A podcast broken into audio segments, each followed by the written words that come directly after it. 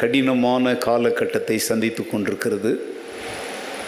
இது வந்து ஒரு நாட்டில் இல்லை உலகத்தின் பல நாடுகளில் நம்முடைய நாட்டை விட வெளிநாடுகளில் மிக அதிகமான பாதிப்புகள் ஏற்படுகின்றன என்று நம்ம செய்திகளில் வாசிக்கிறோம். இதை குறித்த பல்வேறு கருத்துக்கள் பலரிடத்தில் இருந்தாலும் நம்முடைய கண் முன்னால் பலர் பாதிக்கப்படுகிறதை நாம் பார்க்கிறோம். இது மனிதனால் உண்டாக்கப்பட்டதா அப்படிலாம் அது நமக்கு தெரில பட் ஜனங்கள் என்ன செய்கிறாங்க? பாதிக்கப்படுகிறாங்க. ஜனங்கள் சிதறப்பட்டவர்களும் மெய்ப்பன் இல்லாத ஆடுகளைப் போல் இருக்கிறவர்களுமாய் இருக்கிறார்கள் என்று கண்டு ஏசு அவர்கள் மேல் என்ன செய்தார்? அதனால் இந்த மாதிரி நேரத்தில் வந்து விஞ்ஞானம் பேசிக்கிட்டு இருக்காம வியாக்கியானம் பேசிக்கிட்டு இருக்காம கத்தருடைய மனதுருக்கம் ஜனங்கள் மேலும் தேசத்தின் மேலும் கடந்து வரும்படி நாம் ஜெபிக்க கடமைப்பட்டிருக்கிறோம். நம்மளால் வேறு ஒன்றும் செய்ய முடியாது. ஜெபிப்பது தான் அதற்காகத்தான் தேவன் நம்மை வைத்திருக்கிறார். தேசத்திற்காக பெருமூச்சு விட்டு அழும்படி தான் நம்மை தேவன் உயிரோடு வைத்திருக்கிறார். அதனால் ஒரு மனதுருக்கத்தோடும் இரக்கத்தோடும் கருணையோடும் மக்களை பார்ப்போம். ஆண்டவருடைய கிருபையுள்ள கரம் ஜனங்கள் மேலும் தேசங்கள் மேலும் அசைவாடும்படி நம் பாரத்தோடு தொடர்ந்து என்ன செய்வோம்? ஜெபிப்போம்.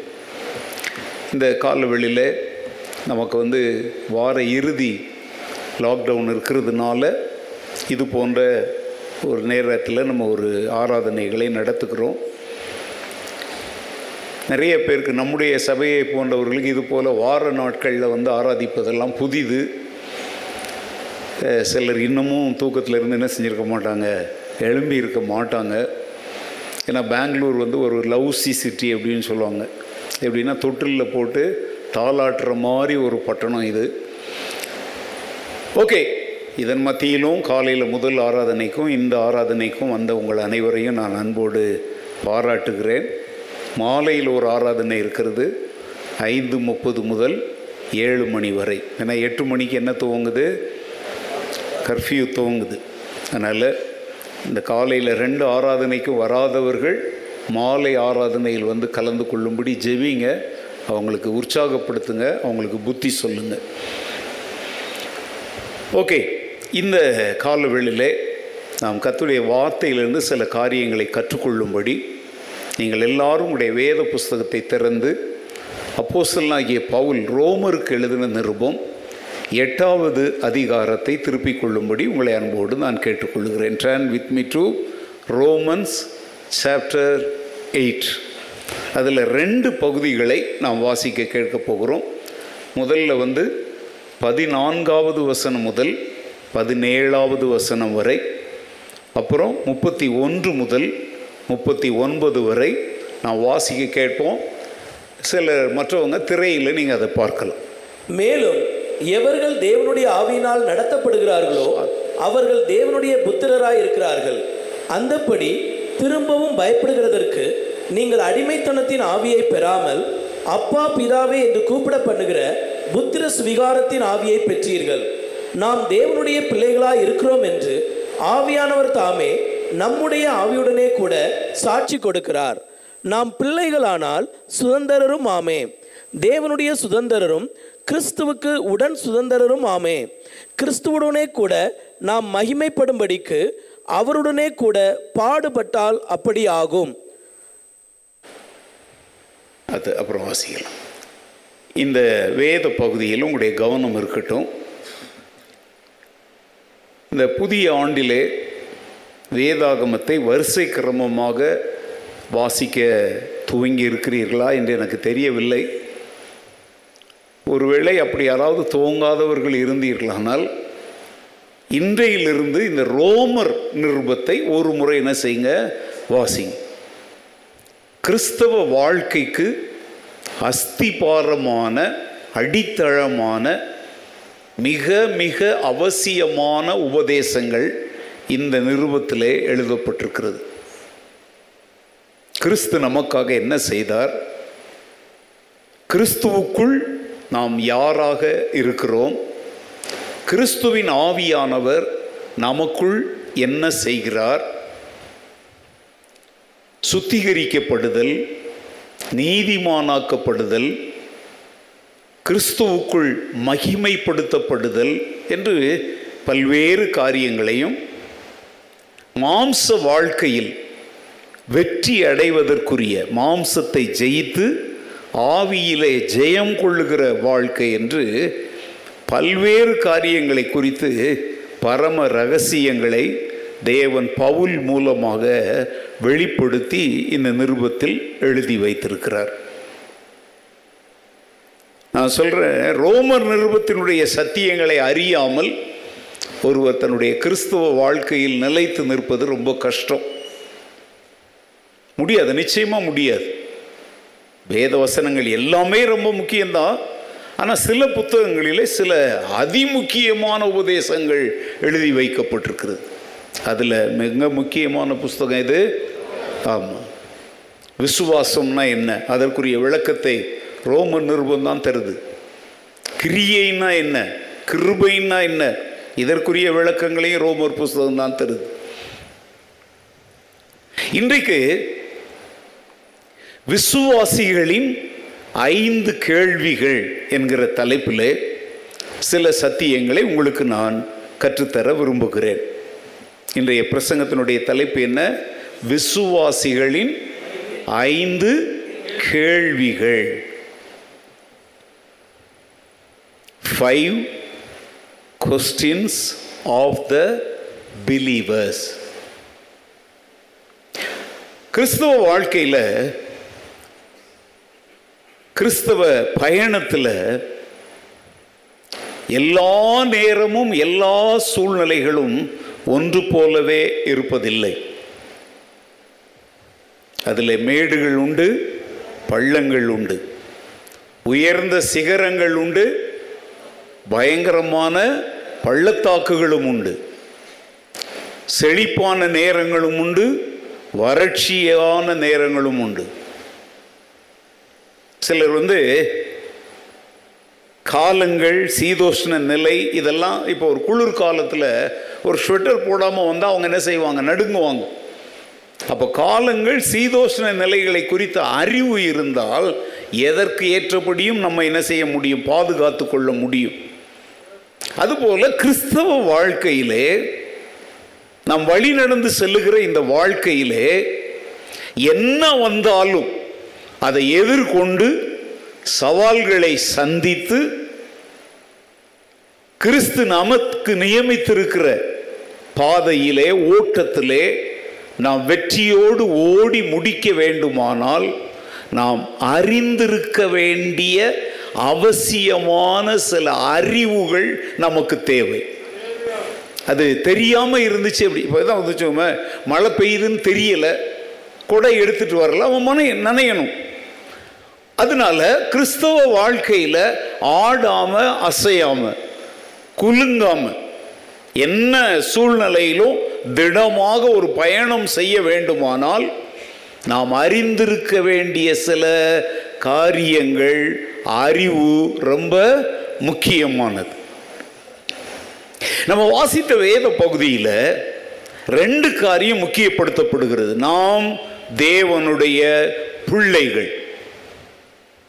பரிசுத்த ஆவியானவர் அதை நமக்கு என்ன செய்கிறார்? உறுதிப்படுத்துகிறார். அங்க மேல பாருங்க. யார் தேவனுடைய பிள்ளைகள் புத்திரர்? பதினாலாவது வசனம். எவர்கள் தேவனுடைய ஆவியினாலே நடத்தப்படுகிறார்களோ அவர்கள் தேவனுடைய நீ மறுபடியும் பிறக்கும் பொழுது தேவனுடைய பிள்ளையாக மாறுகிறாய். ஆனால் பிள்ளை என்கிற நிலைமையிலிருந்து வளர்ந்த புத்திரன்னா யாரு? வளர்ந்து அடல்ட் முதிர்ச்சி அடைந்தவங்களுக்கு பேர் தான் யாரு? புத்திரன். மறுபடியும் பிறக்கும் பொழுது நீ ஒரு குழந்தையாக கிறிஸ்துவுக்குள் பிறக்கிறாய். ஆனா நீ அப்படியே இருப்பது தேவ சித்தம் அல்ல. நீ ஆவிக்குரிய சத்தியங்களிலே முதிர்ச்சி அடைய வேண்டும். You have to get matured in spiritual things இன்னைக்கு கிறிஸ்தவத்தின் முரண்பாடுகளுக்கெல்லாம் காரணம் என்ன? ஏன் ரட்சிக்கப்பட்டோன்றாங்க கிறிஸ்தவங்கன்றாங்க? ஏன் இப்படி இருக்கிறாங்க அப்படின்னா அவங்க ரட்சிக்கப்பட்டவங்க தான். அவங்க கிறிஸ்தவங்க தான். ஆனால் அவங்க புத்திரராக மாறாம யாராவே இருக்கிறாங்க? குழந்தைகளாகவே இருக்கிறதுனால தான் இன்னைக்கு பலர் இடறுவதற்கேற்ற காரியங்களை அவங்க செய்கிறாங்க ஒரு குழந்தை வந்து ஒரு பொருளுடைய அருமை அதற்கு தெரியாது. அது கீழே போட்டு உடைக்கும். இப்போ நமக்கு அழுகை வந்தால் மறைவில் போய் அழுவோம். குழந்தை ரோட்டில் கூட பதினு செய்யும்? கத்தும். நீங்கள் ஒரு வண்டியில் அதை தூக்கிட்டு போங்க. அது பாட்டுக்கு வண்டியில் ரோடே பார்க்கும்படி அது கத்தும். நாலு பேர் சிரிக்கும்படிலாம் வேலை செய்யும்.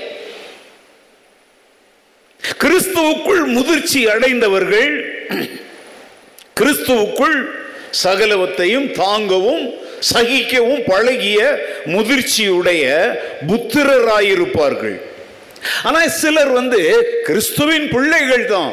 ஆனால் முதிர்ச்சி இல்லாததுனால குழந்தைகளை போல நடந்து கர்த்தருக்கு மகிமையை கொண்டு வராத குழந்தைத்தனமான காரியங்களை இன்னமும் செஞ்சுக்கிட்டு இருக்கிறாங்க. இது உலகத்துக்கு என்ன செய்யலை?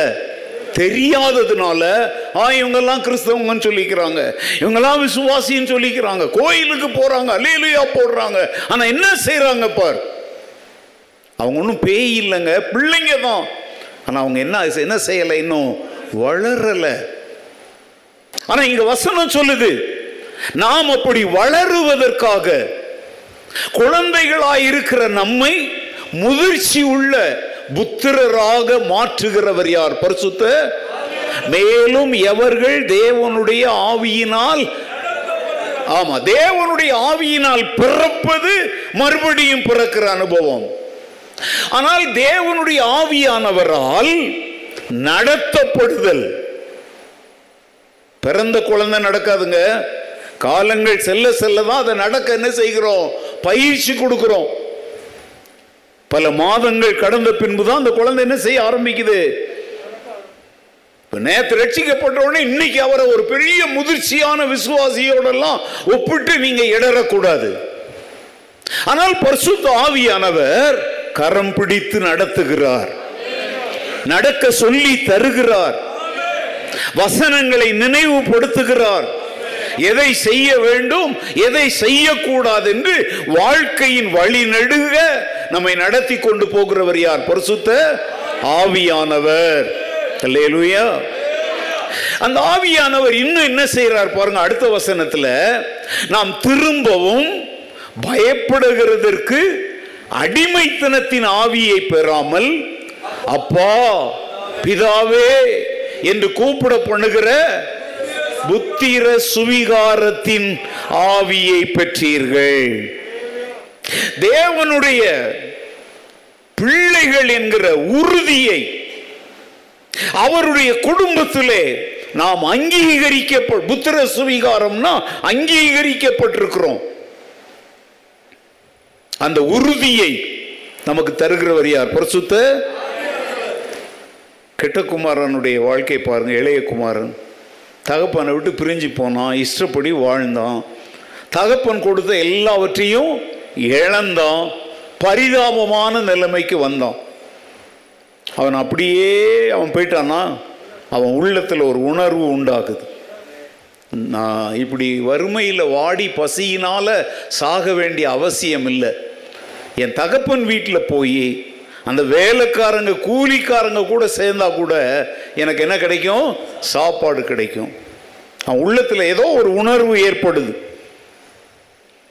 ஆண்டவரை விட்டு தூரம் போய் பின்மாற்றத்தில் தூரத்தில் நடக்கிறவர்களுடைய உள்ளத்திலும் பரிசு தாவியானவர் பேசுகிறார்.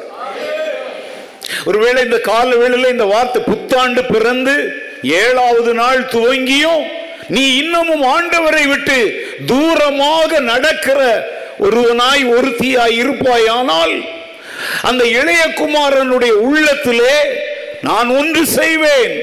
நான் எழுந்து என் தகப்பனுடைய வீட்டிற்கு போவேன். நீயும் அதை செய்ய வேண்டும் என்று இந்த கால்வெளியில் ஆவியானவர் உனக்கு உணர்த்துகிறார். நீ தூரத்திலே கிடப்பதினாலே தகப்பனை விட்டு பிரிந்து கிடப்பதினாலே உனக்கு எந்த லாபமும் இல்லை. நீ திரும்பி வந்தால் உனக்கு ஒரு மேன்மை இருக்கிறது என்பதை ஆண்டவர் நினைவுபடுத்துகிறார். பின்மாற்றத்தின் வாழ்க்கையினால் எந்த பிரயோஜனமும் இல்லை. தயங்கி தயங்கி ஏதோ ஒரு மூலையில வந்து உட்கார்ந்துட்டு போகிற கிறிஸ்தவ வாழ்க்கையினால எந்த பிரயோஜனமும் இல்லை. அதனால ஆவியானவர் நம்முடைய உள்ளங்களை ஏவுகிறார். நீ ஏன் அடிமை மாறி கிடக்கிற? அவன் சொல்றான் நான் போய் உம்முடைய குமாரன் என்று சொல்லப்படுவதற்கு நான் யார் அல்ல? அப்போ அடிமை மாதிரி அவன் நினைக்கிறான். குமாரன் இல்லைன்னா அவன் யாரு? வேலைக்காரன் அல்லது கூலிக்காரன்? அவன் வரான் அங்க என்ன நடக்குது பாருங்க. புத்திர சுவீகாரம். இழந்த உரிமையை அவன் மீண்டும் பெறுகிறான். ஹலலூயா அங்க அவர் சொல்ற பாருங்க. உம்மை அப்பான்னு கூப்பிட உம்முடைய மகன் சொல்லிக்க எனக்கு என்ன இல்லை? தகுதி இல்லை. அப்படின்ற மனநிலையில வர்றான். ஆனா அப்பா அவனை யாராகவே ஏற்றுக்கொண்டார்?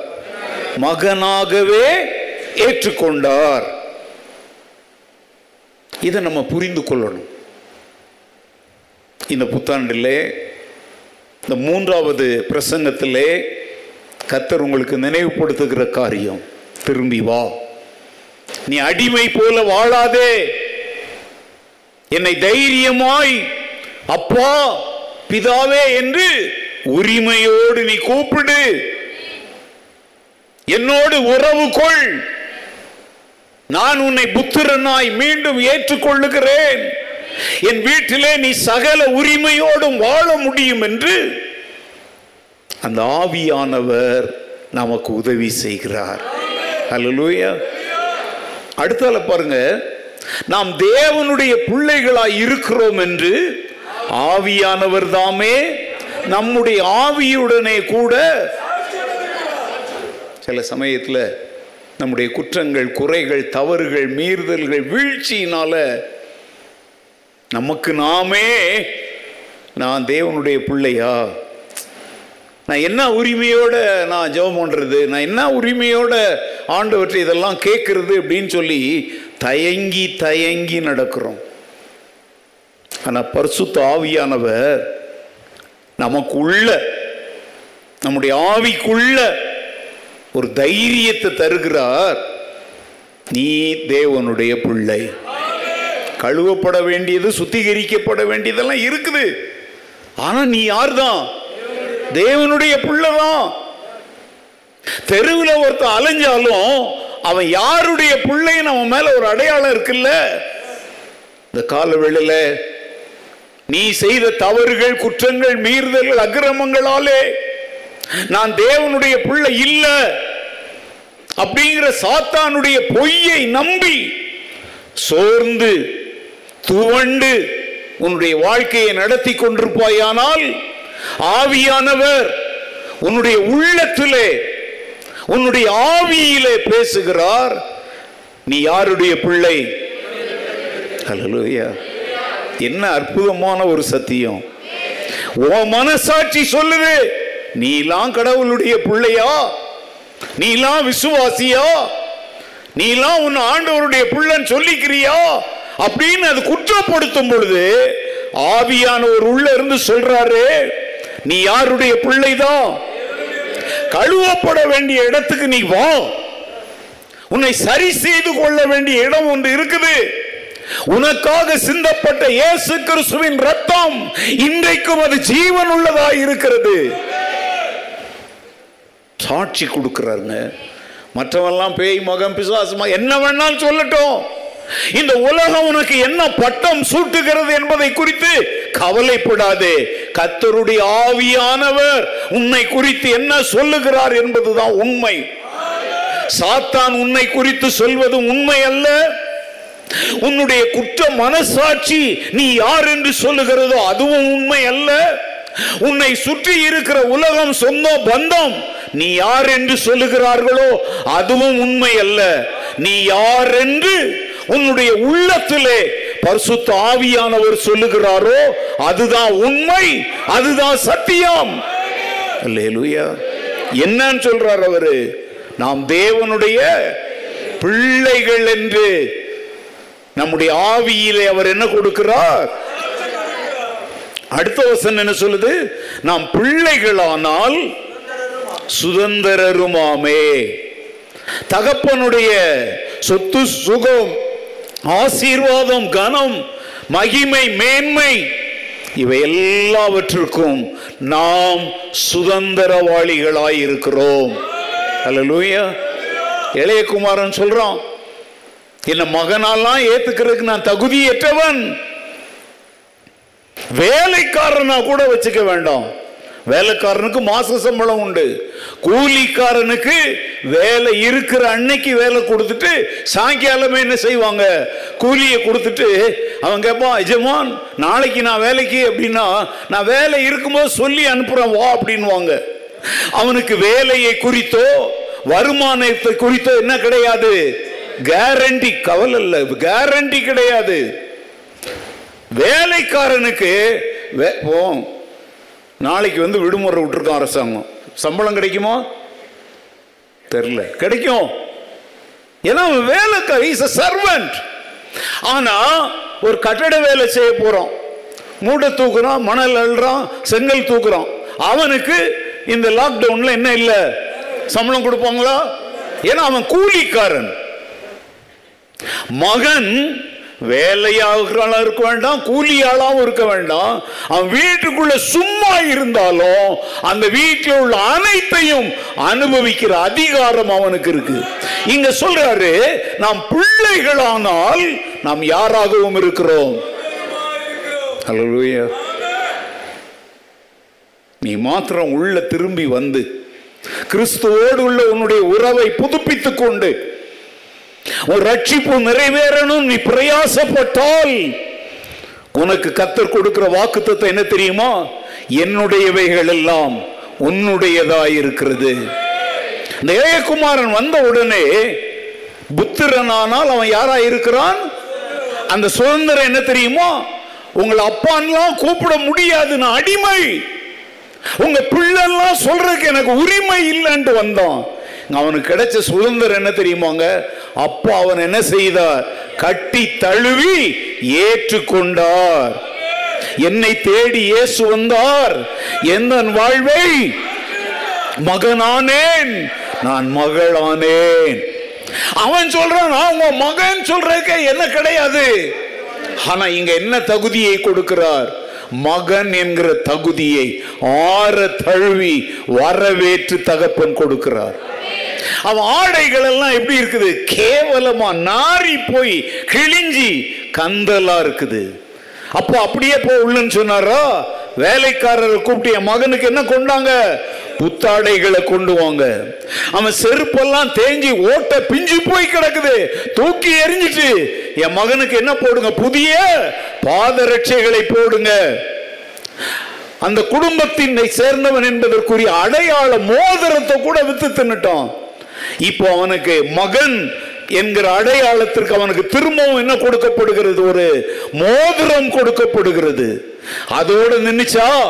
அவன் மகனாக அந்த வீட்டிலே ஏற்றுக்கொள்ளப்பட்டதின் அடையாளமாக அங்கே ஒரு பெரிய விருந்து கொண்டாட்டம் ஏற்பாடு செய்யப்பட்டது. இதுக்கெல்லாம் அவன் தகுதியோட வந்தானா? இல்ல அந்த தகுதிகள் தேவனுடைய கிருபையினாலே அவனுக்கு கொடுக்கப்பட்டது. ரெண்டாயிரத்தி இருபத்தி ஒன்றை நீ முடிக்கும் பொழுது இந்த இளையகுமாரனை போல கேவலமான நிலையில நீ முடிச்சிருக்கலாம். ஆனா இந்த இரண்டாயிரத்தி இருபத்தி ரெண்டுனுடைய ஆரம்பத்துல நீ திரும்பி வர மனதா இருந்தால் இழந்த அனைத்தையும் உனக்கு மீண்டும் தந்து உன்னை மகிமைப்படுத்த தேவன் விருப்பமாயிருக்கிறார். அல்லேலூயா என்னிடத்தில் வருகிறவனை நான் என்ன செய்வதில்லை? ஆண்டவரை விட்டு தூரமாய் பின்மாற்றத்தில் பின் தயங்கி நடக்கிற அனைவரையும் ஆண்டவர் இந்த வருடத்தின் துவக்க நாட்களிலே வந்துவிடு. என் வீட்டிற்குள் வந்துவிடு. என் அரவணைப்பிற்குள் வந்துவிடு. என் ஆசீர்வாதத்திற்குள் வந்துவிடு என்று அவர் அன்போடு அழைக்கிறார். தீர்மானம் செய்ய வேண்டியது யார் கையில் இருக்குது? யாரையும் கயிறு கட்டி தர தரலாம் அவர் இழுத்துட்டு வர மாட்டார் அன்பின் கயிறுகளால தான் எழுப்பார் இந்த போதனை கூட ஒரு அன்பின் கயிறு உன்னை நோக்கி வீசப்படுகிறது. இதை நீ விசுவாசித்து ஆண்டவரே நான் உம்முடைய பிள்ளையாக உரிமையோடு சுதந்திரத்தோடு வாழ விரும்புகிறேன் என்று இந்த காலவெளியிலே நீ ஒரு தீர்மானம் செய்தால். நீ தேவனுடைய சகல நன்மைகளுக்கும் சுதந்திரவாளியாய் மாறுவாய்.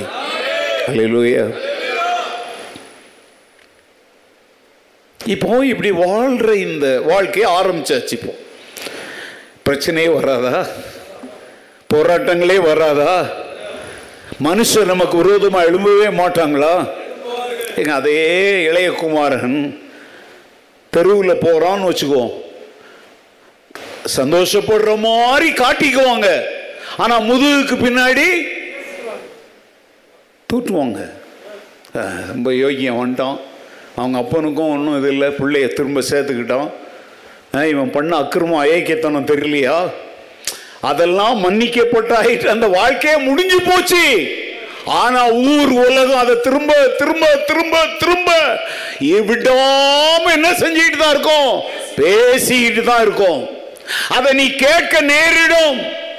அவங்க சொல்றதெல்லாம் உண்மைதான். ஆனா இப்போ நீ அந்த நிலைமையில இல்ல. நீ விழுந்து போன நிலைமையில இருந்து இப்ப மீண்டும் வந்துட்ட. ஆனாலும் நிந்தனை சொற்களை அவமானம் கேலி பரியாசங்களை நீ பார்க்க நேரிடும் கேட்க நேரிடும் அது உள்ளத்தை வேதனைப்படுத்தும். அது போன்ற நேரத்தில் நீ எழுப்ப வேண்டிய ஐந்து கேள்விகளை வேதம் நமக்கு சொல்லி தருது எக்ஸாம்பிள் அந்த இளையகுமாரனை பார்த்து யாராவது என்னடா உங்க அப்பா சொத்தெல்லாம் வித்து தின்னுட்டு திரும்ப ஓடி வந்துட்ட? உனக்கெல்லாம் சூடு சொரணை கிடையாது? உங்க அப்பா உன்னை சேர்த்துக்கிட்டாரா? அப்படின்னு ஒருத்தன் கேட்டா அவன் என்ன பதில் சொல்லணும்? பாருங்க எங்கள் எங்க அப்பா சொத்தை நான் அழிச்சேன். எங்க அப்பா கிட்ட நான் திருப்பி வந்தேன். எங்க அப்பா என்ன சேர்த்துக்கிட்டு இருக்கிறார். இதை கேள்வி கேட்க நீ யார்? இதை சொல்றதுக்கு அவனுக்கு உரிமை இருக்கா இல்லையா? சொல்லுங்க. சும்மா பேசுற நாய் குறைக்கிற நாய்களுக்கெல்லாம் பதில் சொல்லிட்டு அலைஞ்சா வாழ முடியாதுங்க. நான் இப்ப யாரா இருக்கிறேங்கிறது தான் முக்கியம். நேற்று நான் யாரா இருந்தேன் என்பது இயேசு கிறிஸ்துவின் ரத்தம் என்னை கழுவின போதே முடிஞ்சு போச்சு. என் பாவங்களை நான் அறிக்கையிட்ட போதே அவைகளை மன்னித்து எல்லா அநியாயத்தையும் நீக்கி அவர் என்னை சுத்திகரித்தார் என்பது உண்மை.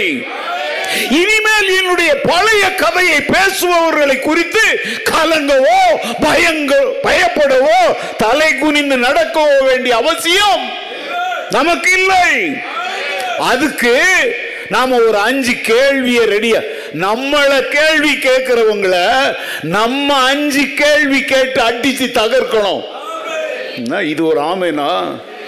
இந்த ரெண்டாயிரத்தி இருபத்தி ரெண்டாவது வருஷத்துல கொரோனாவோ உமைக்கிறானோ டெல்டாக்குறானோ என்ன வந்தாலும் சரி அந்த வியாதியை கூட ஜெயிச்சிடலாங்க மக்களுடைய நிந்தனை அவமானம் தூஷணம் அவதூறு காசிப்பிங் பொய் இதெல்லாம் உடைத்து தகர்த்து கொண்டு ஒரு யானை பலத்தோட நீ கிறிஸ்தவ வாழ்க்கையில முன்னேறி போகணும்னா இப்போ நீ கேட்க போற அஞ்சு கேள்வியையும் ரெடியா வச்சுக்கோ.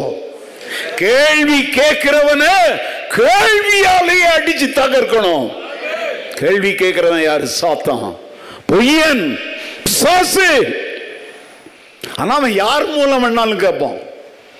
மனைவியை புருஷன் மூலம் கேட்பான் புருஷனை மனைவி மூலம் கேட்பான் பிள்ளைங்க மூலம் கேட்பான் சொந்தக்காரன் மூலம் கேட்பான். நமக்கு சம்பந்தமே இல்லாத ரோட்டில் போறவன் மூலம் கூட அவன் கேட்க வைப்பான். யாரு? சாத்தான். ஏன்? அவன் யார் அவன்? இரவும் பகலும் நம்ம மேல என்ன கண்டுபிடிக்கிறவன்? ரெண்டாயிரத்தி இருபத்தி ரெண்டுலயாவது. தலை நிமிந்து வாழ விரும்புறீங்களா? எவ்வளவோ உங்களை தூக்கி விடுகிற தலை நிமிர செய்கிற உன்னத உபதேசங்களை எல்லாம் இங்க கேட்குறீங்க ஆனாலும் வெளியே போய் தலை குனிஞ்சு தான் நடக்கிறீங்க ஒப்பாரி தான் வச்சுக்கிட்டு இருக்கிறீங்க. இந்த வருஷத்துல இருந்தாவது அப்படிப்பட்ட ஒரு வாழ்க்கையிலிருந்து விடுதலை அடைந்து நெஞ்சு நிமிர்த்தி முதுகெலும்போட வீர நடை நடக்க எத்தனை பேர் விரும்புறீங்க? அப்படி விரும்புகிற எல்லாரும் இப்போ நான் உங்களுக்கு சொல்லி தர போகிற ஐந்து கேள்விகளை நன்றாக மனதில் பதித்துக் கொள்ளுங்க. அந்த வேத பகுதியை நம்ம வாசிக்கலாம். முப்பத்தி ஒன்றிலிருந்து. இவைகளை குறித்து நாம் என்ன சொல்லுவோம்? தேவன் நம்முடைய பட்சத்தில் இருந்தால் நமக்கு விரோதமாய் இருப்பவன் யார்? தம்முடைய சொந்த குமாரன் என்றும் பாராமல் நம் எல்லோருக்காகவும் அவரை ஒப்பு கொடுத்தவர் அவரோடே கூட மற்ற எல்லாவற்றையும் நமக்கு அருளாதிருப்பது எப்படி? தேவன் தெரிந்து கொண்டவர்கள் மேல் குற்றம் சாட்டுகிறவன் யார்? தேவனே அவர்களை நீதிமான்கள் ஆக்குகிறவர் ஆக்கினைக்குள்ளாக தீர்க்கிறவன் யார்? கிறிஸ்துவே மறித்தவர் அவரே எழுந்தும் இருக்கிறவர் அவரே தேவனுடைய வலது பார்சத்தில் இருக்கிறவர் நமக்காக வேண்டுதல் செய்கிறவரும் அவரே.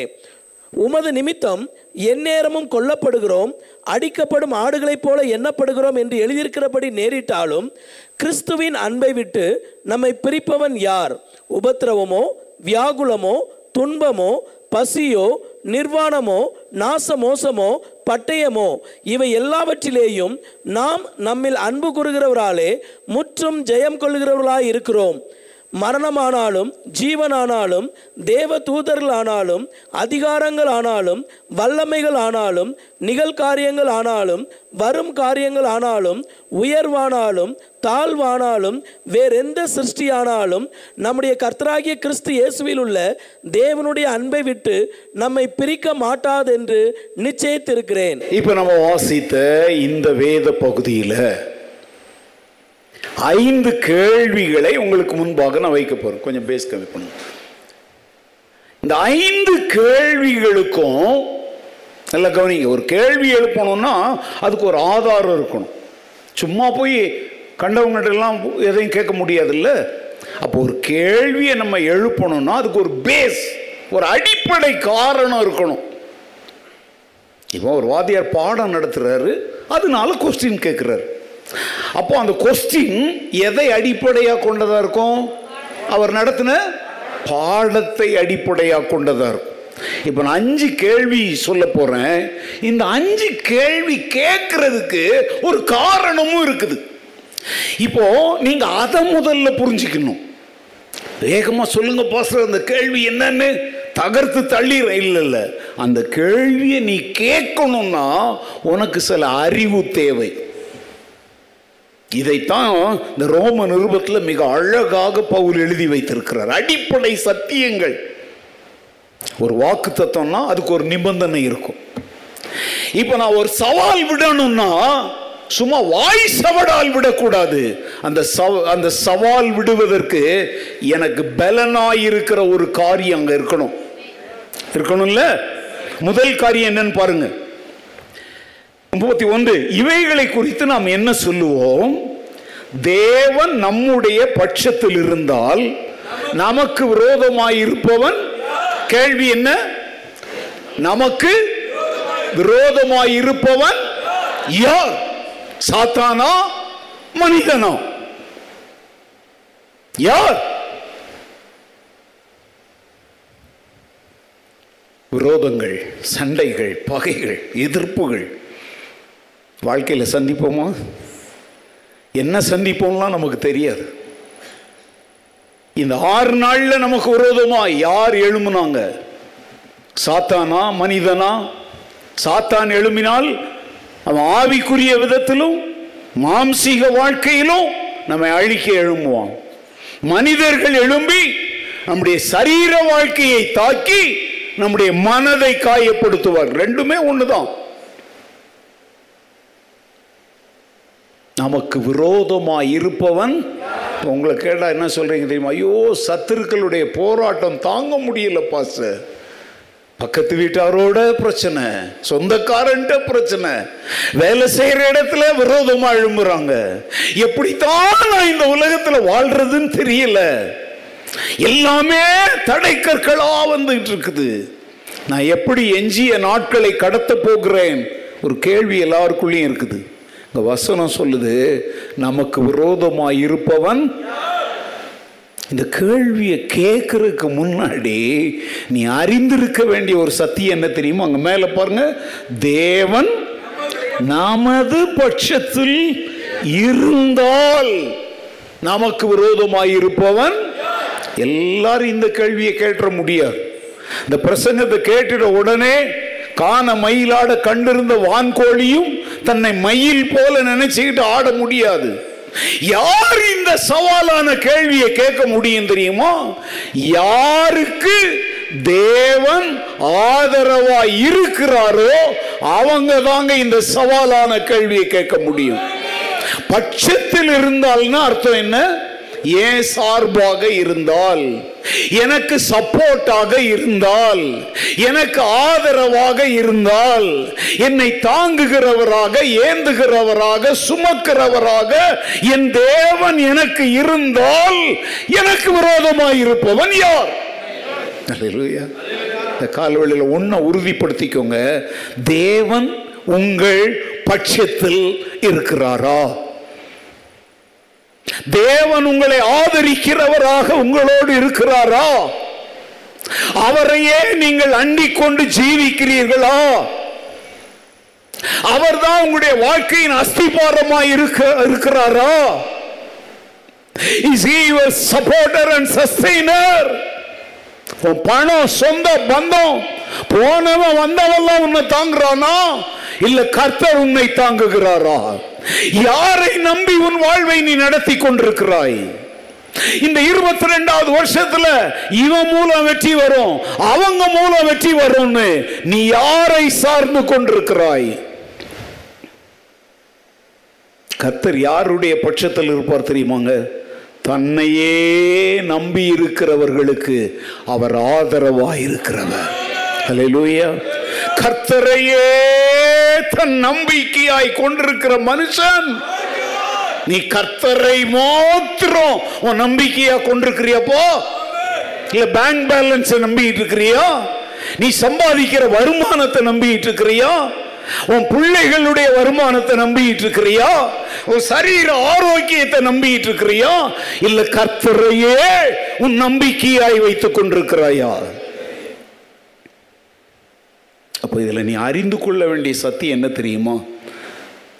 கர்த்தர் என் பட்சத்தில் இருக்கிறார். அது புரியலை அப்படின்னா கர்த்தர் எனக்கு ஆதரவாயிருக்கிறார். லூயா நம்ம தமிழில் சொல்கிறதா இருந்தால் கர்த்தர் என்ன சப்போர்ட் பண்ணுறார் நிறைய பேர் இந்த ஊழியக்காரங்களை பார்த்து கேட்பாங்க உங்களுக்கு சப்போர்ட் எங்கேருந்து வருதுன்னு? நான் சொல்கிறேங்க கர்த்தர் தான் சப்போர்ட் ஹalleluya சபை மக்களோ காணிக்கையோ தசம் பார்க்குமோ அவங்க கொடுக்கறது இது இல்லை. கத்தர் தான் நம்முடைய சப்போர்ட் அவர் உன் பட்சத்தில் இருந்தால் உனக்கு விரோதமாய் இருப்பவன். அதனால் உனக்கு விரோதமாய் உன்னை சுற்றிலும் ஆயிரம் பதினாயிரமாய் படையெடுத்து வருகிற யாரை கண்டும் நீ கலங்காம தைரியமாக நீ சொல்லலாம். கத்தர் என் பட்சத்தில் இருக்கிறார். எனக்கு விரோதமாய் எழும்புகிற யாரும் என்னை மேற்கொள்ள முடியாது. எனக்கு விரோதமாய் எழும்பி வருகிற எந்த சக்தியையும் எந்த சூழ்நிலையையும் நான் மேற்கொள்ளுவேன். இதான் வெற்றி வாழ்க்கையின் ரகசியம். இதான் விசுவாசம். நீயே இதை நம்பல அப்படின்னா இஸ்ரவேலருடைய பல யுத்தங்களில் பாருங்க கத்தர் சி- எதிராளிகளை சிதறடிச்சு போட்டிருப்பார். ஏன்னா அவன் திரும்பி பார்க்கும்போது சேனைகளின் கத்தர் அவங்க கூட இருக்கிறாருன்னு துண்டை காணும் துணியை காணும்னு அவனே ராத்திரியோட ராத்திரியா பொருட்கள் எல்லாம் விட்டுட்டு ஓடி போயிருப்பான். ஏன்? இஸ்ரவேலரோடு யார் இருந்தா? தேவன் சப்போர்ட்டா இருக்கிறத எதிரிகள் கண்டு அவங்களே ஒருவர் மேல ஒருவர் விழுந்து ஒருவரை ஒருவர் வெட்டி கொண்டு காயப்படுத்திட்டு ஓடி போன வரலாறுலாம் பைபிள்ல இருக்குது. பயப்படாத நீ போய் ரவுடிக்கிட்டெல்லாம் இது பேசாத அரசியல்வாதியை தஞ்சம் நாடாத பஞ்சாயத்து கட்ட பஞ்சாயத்து அவங்கள நாடாத. உனக்கு விரோதமாய் பலர் எழும்பும் பொழுது கர்த்தாவே நீர் என் தஞ்சம் நீர் என் கோட்டை நீர் என் அடைக்கலம் உண்மையே நம்பி இருக்கிறேன் என்னை தப்புவிக்கிறவர் நீரே. கர்த்தாவே எங்கள் பட்சத்தில் நில்லும் யோசபாத் சொன்னான் அவனுக்கு விரோதமா திடீர்னு பெரிய யுத்தம் வந்துருச்சு. அவன் சொல்றான் இவ்வளோ பெரிய படையை யுத்தத்தை சந்திக்க எங்களுக்கு என்ன இல்லை?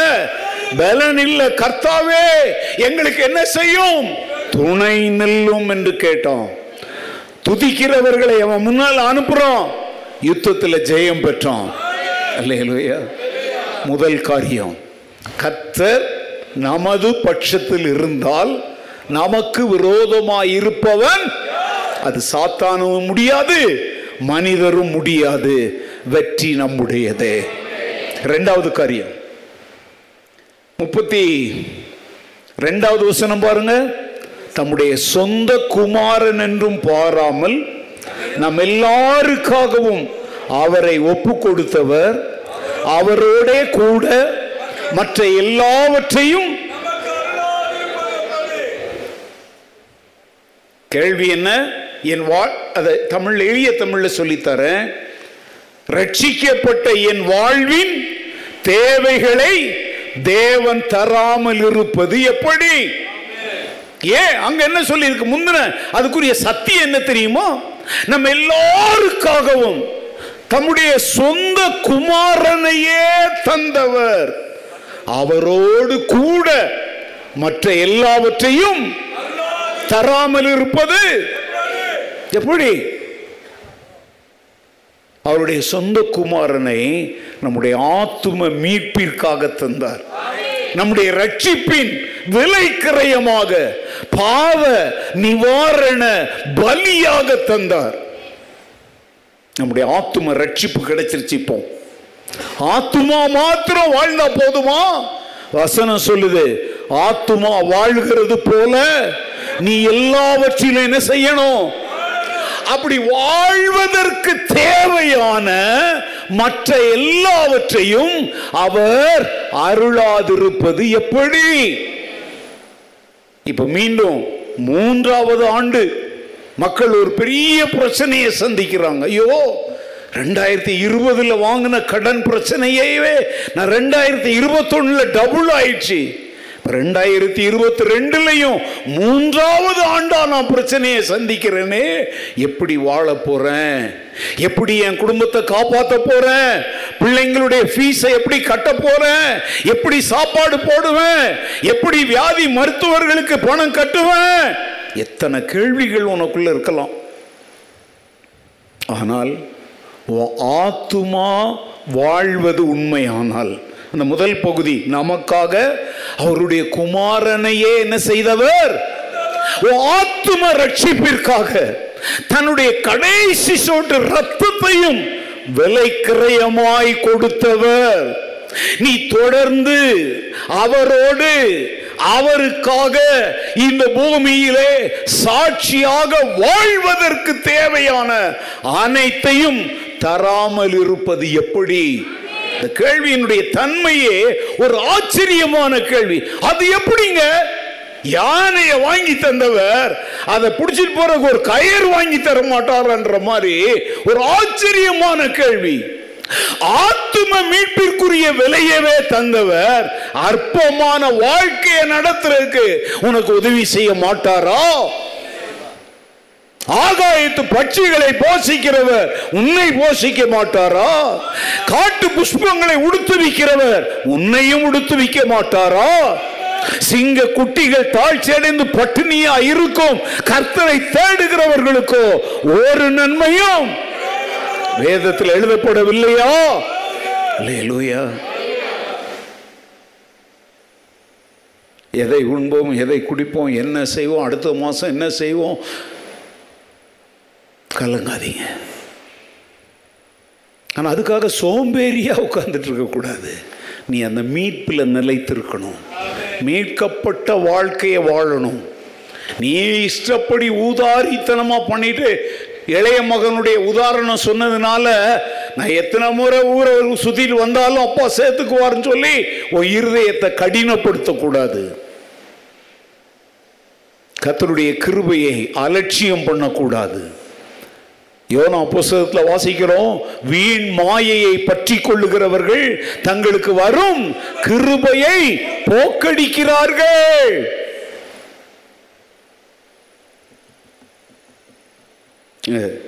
ஒரு பயணம் செய்யும்போது தெரியாமல் கால் போட்டுட்டு ஒரு சாரி அப்படிங்கிறாங்க. ஓகேங்க பரவாயில்லைங்க அப்படின்றோம். அப்பப்போ வேணும் வேணும்னு மிதிச்சிட்டு மிதிச்சிட்டு சாரி சாரின்னு ஒருத்தர் சொன்னால் பட்டுன்னு விடுவோம் இல்லையா? ஆண்டவர்கிட்டலாம் இந்த குரங்கு வேலைலாம் பண்ணாதீங்க. நிறைய பேருடைய போதனை என்ன தெரியுமா? கத்தர் இறக்கமும் மன உருக்கமும் நீடிய சாந்தமும். ஏங்க நல்ல கவனிங்க. அடிக்கடி தன்மேல் பெய்கிற மழையின் தண்ணீரை குடித்தும் பலனற்று போய் கிடக்கிற நிலம் வந்து இனிமேல் சுட்டரிக்கப்படும். கனி கூடாத கொடி எதுவோ அதை அவர் என்ன செய்வார்? அறுத்து போட்டுருவார். அதனால் துணிகரம் கொண்டு மாம்சத்தில் வாழக்கூடாது. ஆத்துமா வாழணும். அப்படின்னா ஆண்டவரோடு உள்ள உறவில் உயிரோட நீ இருந்துகிட்டனா உன் கிறிஸ்தவ ஜீவியத்தை தேவனோடு உள்ள உறவை பத்திரமா பார்த்துக்கிட்டனா உன் தேவைகளை தேவன் அருளுவார். மற்ற எல்லாவற்றையும் அவர் அல்லாதிருப்பது எப்படி? ஸோ தைரியமா இருங்க. அடுத்த காரியம். முப்பத்தி மூணு. தேவன் தெரிந்து கொண்டவர்கள் மேல் குற்றம் சாட்டுகிறவன் யார்? யார்?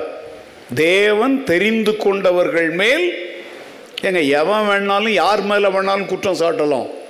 ஆனா தேவன் தெரிந்து கொண்டவன் மேல் கண்டவனும் குற்றம் சாட்டும்படி தேவன் விட மாட்டார் என கீழே என்ன சொல்லுது பாருங்க? தேவனே அவர்களை என்ன ஆக்குகிறவர்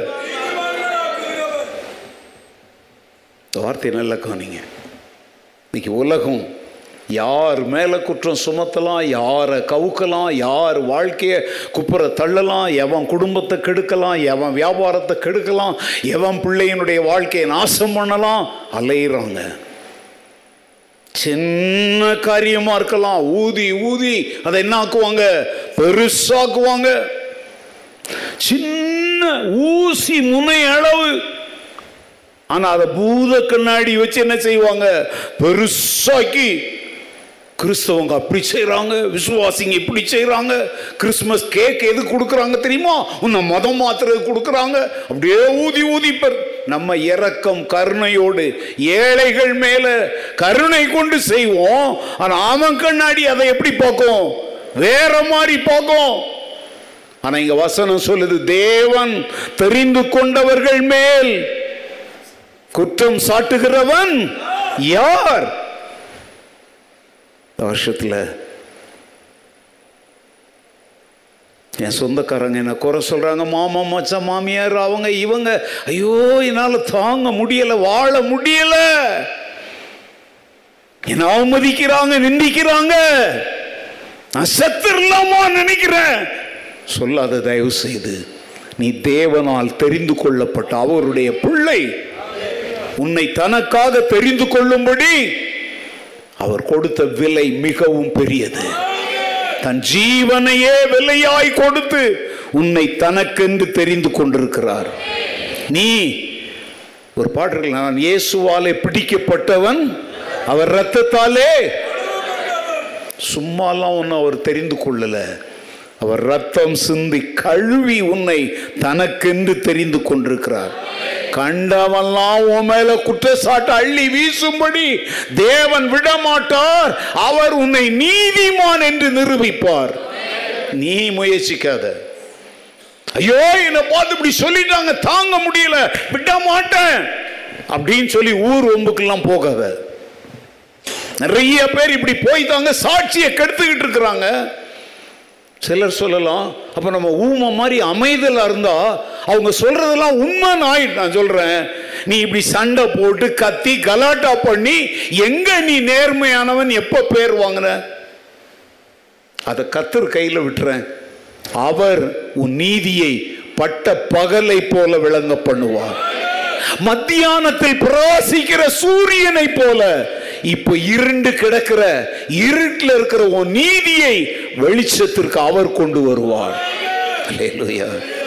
எனக்கு நியாயம் கிடைக்கல நீதி கிடைக்கல. என்னை குற்றம் சாடிக்கிட்டே இருக்கிறாங்க அப்புறம் நான் தாங்கிக்கிட்டே இருக்கணுமாண்ணா கொஞ்ச கால உபத்திரவம் உனக்கு அதிக கன மகிமையை கொண்டு வரும். ஆமென். அக்யூஸ் பண்றாங்க காசிப்பிங் பண்றாங்கன்ட்டு ரொம்ப சோர்ந்து போயிடாத. நீ நினைவில் வைத்துக்கொள்ள வேண்டிய சத்தம் என்ன தெரியுமா? நான் தேவனாலே தேவனுக்கென்று தெரிந்து கொள்ளப்பட்டவன். என் மேல் குற்றம் சாட்டி அதை நிரூபிக்கிறவன் யார்? ஏன்னா என்னை நீதிமானாக்குகிற ஒரு கர்த்தர் என்னோடு இருக்கிறார். ஹalleluya அடுத்த வசனம் பாருங்க முப்பத்தி நான்கு. ஆக்கினைக்குள்ளாக தீர்க்கிறவன் ஏன்? அந்த கேள்வியை கேட்கறதுக்கு ஆதாரம் என்ன தெரியுமோ? கிறிஸ்துவே மறித்தவர் அவரே எழுந்தும் இருக்கிறவர் அவரே தேவனுடைய வலது பார்சத்திலும் இருக்கிறவர் நமக்காக எனக்காக மறித்து எனக்காக உயிர்த்து எனக்காக விண்ணகம் சென்று இன்றைக்கு பிதாவின் வலது பார்சத்திலே என்னுடைய பிரதான ஆசாரியர் அதெல்லாம் எப்ரேயர்ல இருக்கு வாசிக்க நேரம் இல்ல. தேவ பிதாவினுடைய வலது பார்சத்தில் அவர் நமக்காக எப்பொழுது என்ன பண்ணிட்டே இருக்கிறாராம் விண்ணப்பம் செய்து கொண்டிருக்கிறார். அங்க சொல்றாரு ஆக்கினைக்குள்ளாகும் யார் உன்னை ஜட்ஜ் பண்றவன்? ஜட்ஜி பண்றவன் யார்? யோக்கியமானவனா?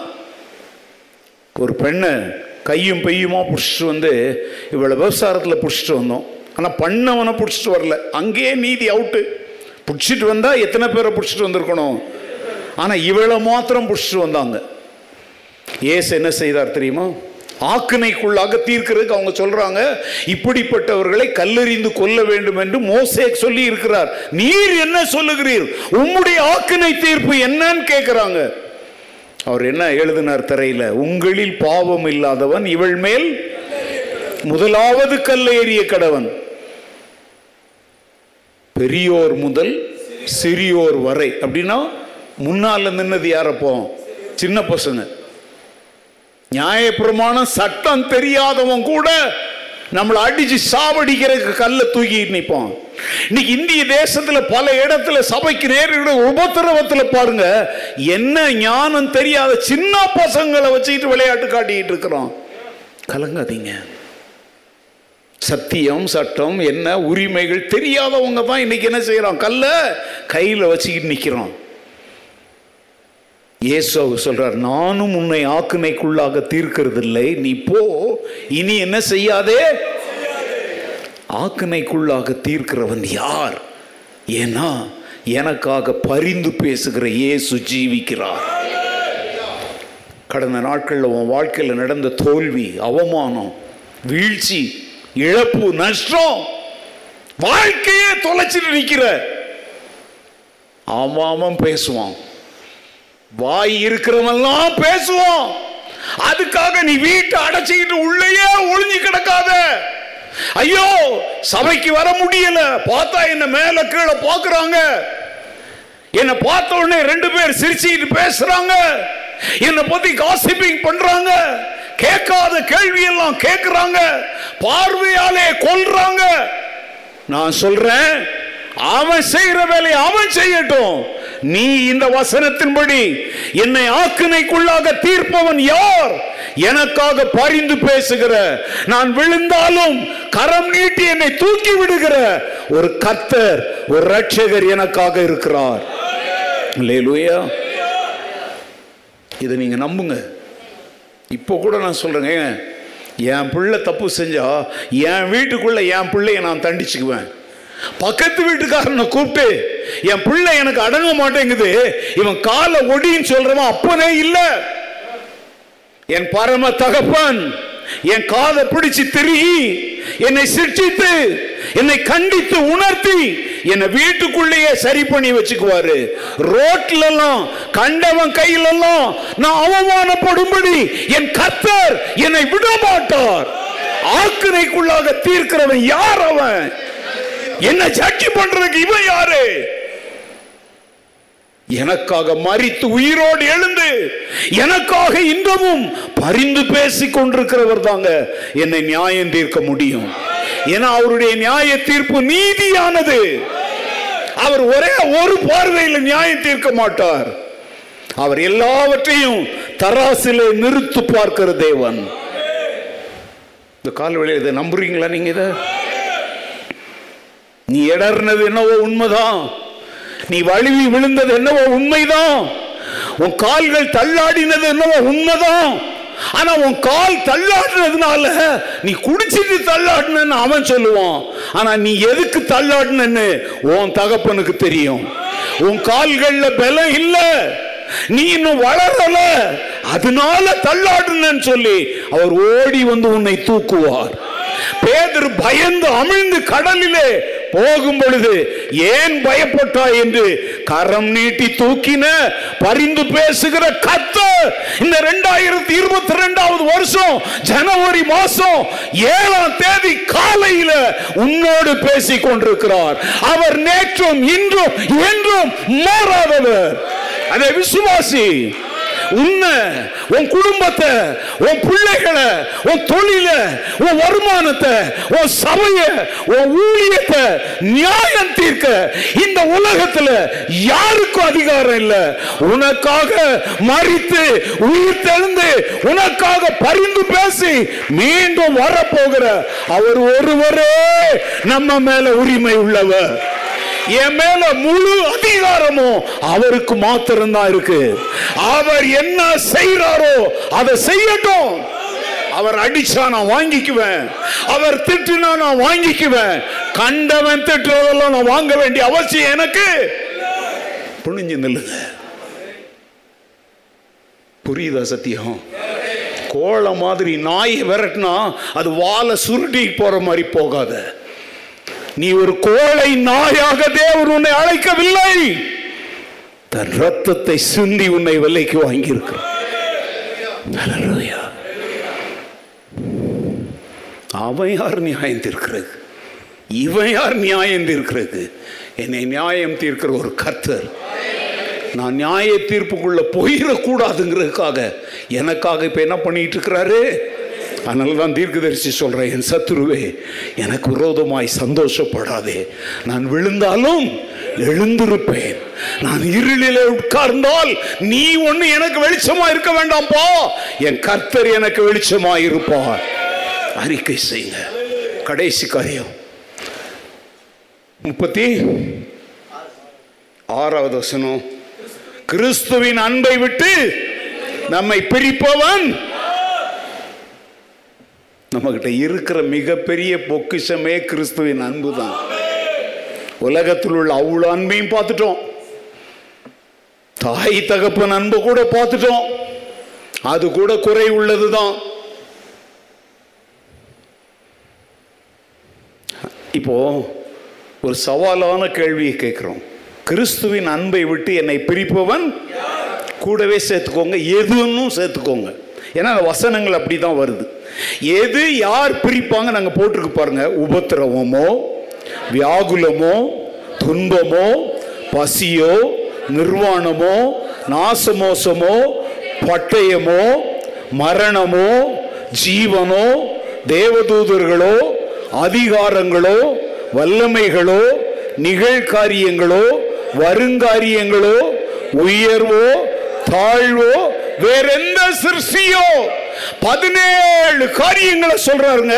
இது எதுவுமே இயேசு கிறிஸ்து என் மேல் வைத்திருக்கிற அன்பிலிருந்து என்னை பிரிக்க முடியாது.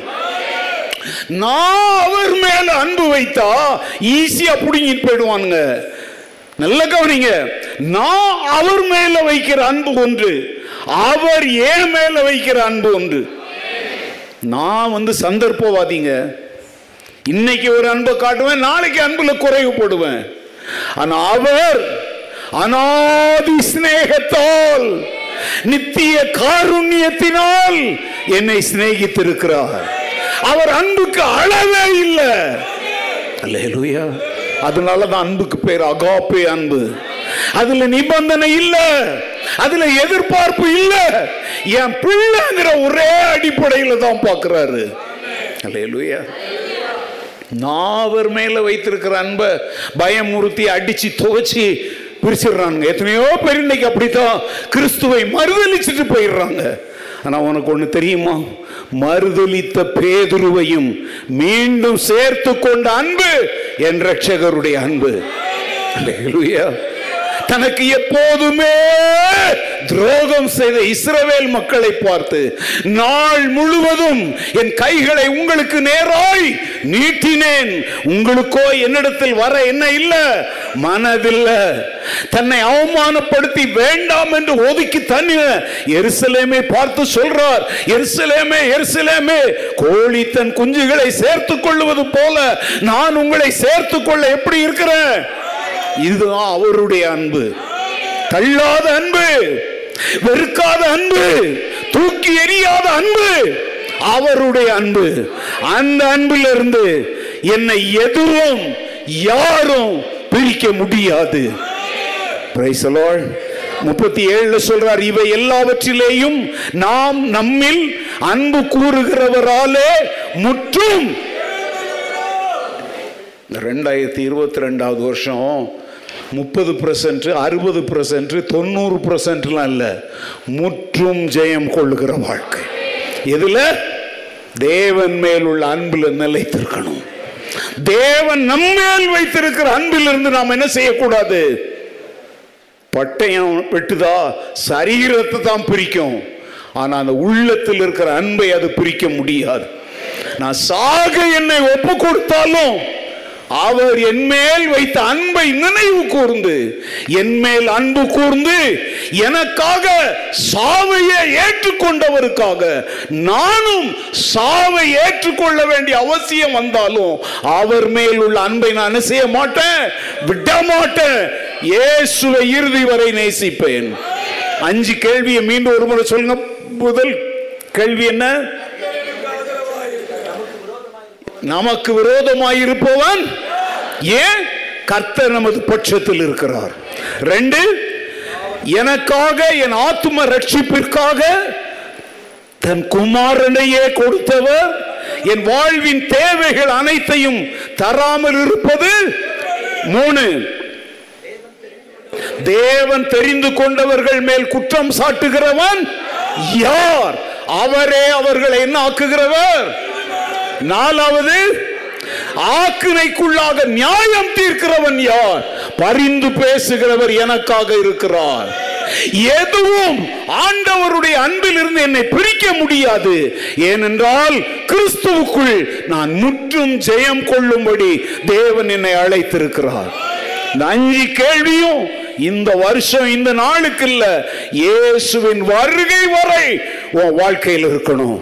வெற்றி நடை போட வீறு நடை போட இந்த ரெண்டாயிரத்தி இருபத்தி ரெண்டாவது வருஷத்தினுடைய இந்த நாளில் இந்த ஏழாம் தேதி ஒரு பெரிய தீர்மானம் ஒரு வைராக்கி அர்ப்பணிப்பின் ஜெபம் செய்து நம்ம எல்லாரும் கடந்து செல்வோம். எல்லாரும் எழுந்து இந்த ஆண்டவரே இந்த ஐந்து கேள்விகளையும் என் வாழ்க்கையில ஒருபோதும் மறக்காமல் உடைய சத்தியத்திலே நிலைத்து நின்று உமக்காக என் ஜீவனையும் அர்ப்பணிக்கிற அந்த அன்பின் வாழ்க்கை வெற்றி வாழ்க்கை வாழ கிருபை தாருன்னு சொல்லி ஆண்டவரை நோக்கி நம்ம எல்லாரும் கேட்போம். ஜெபிப்போம்.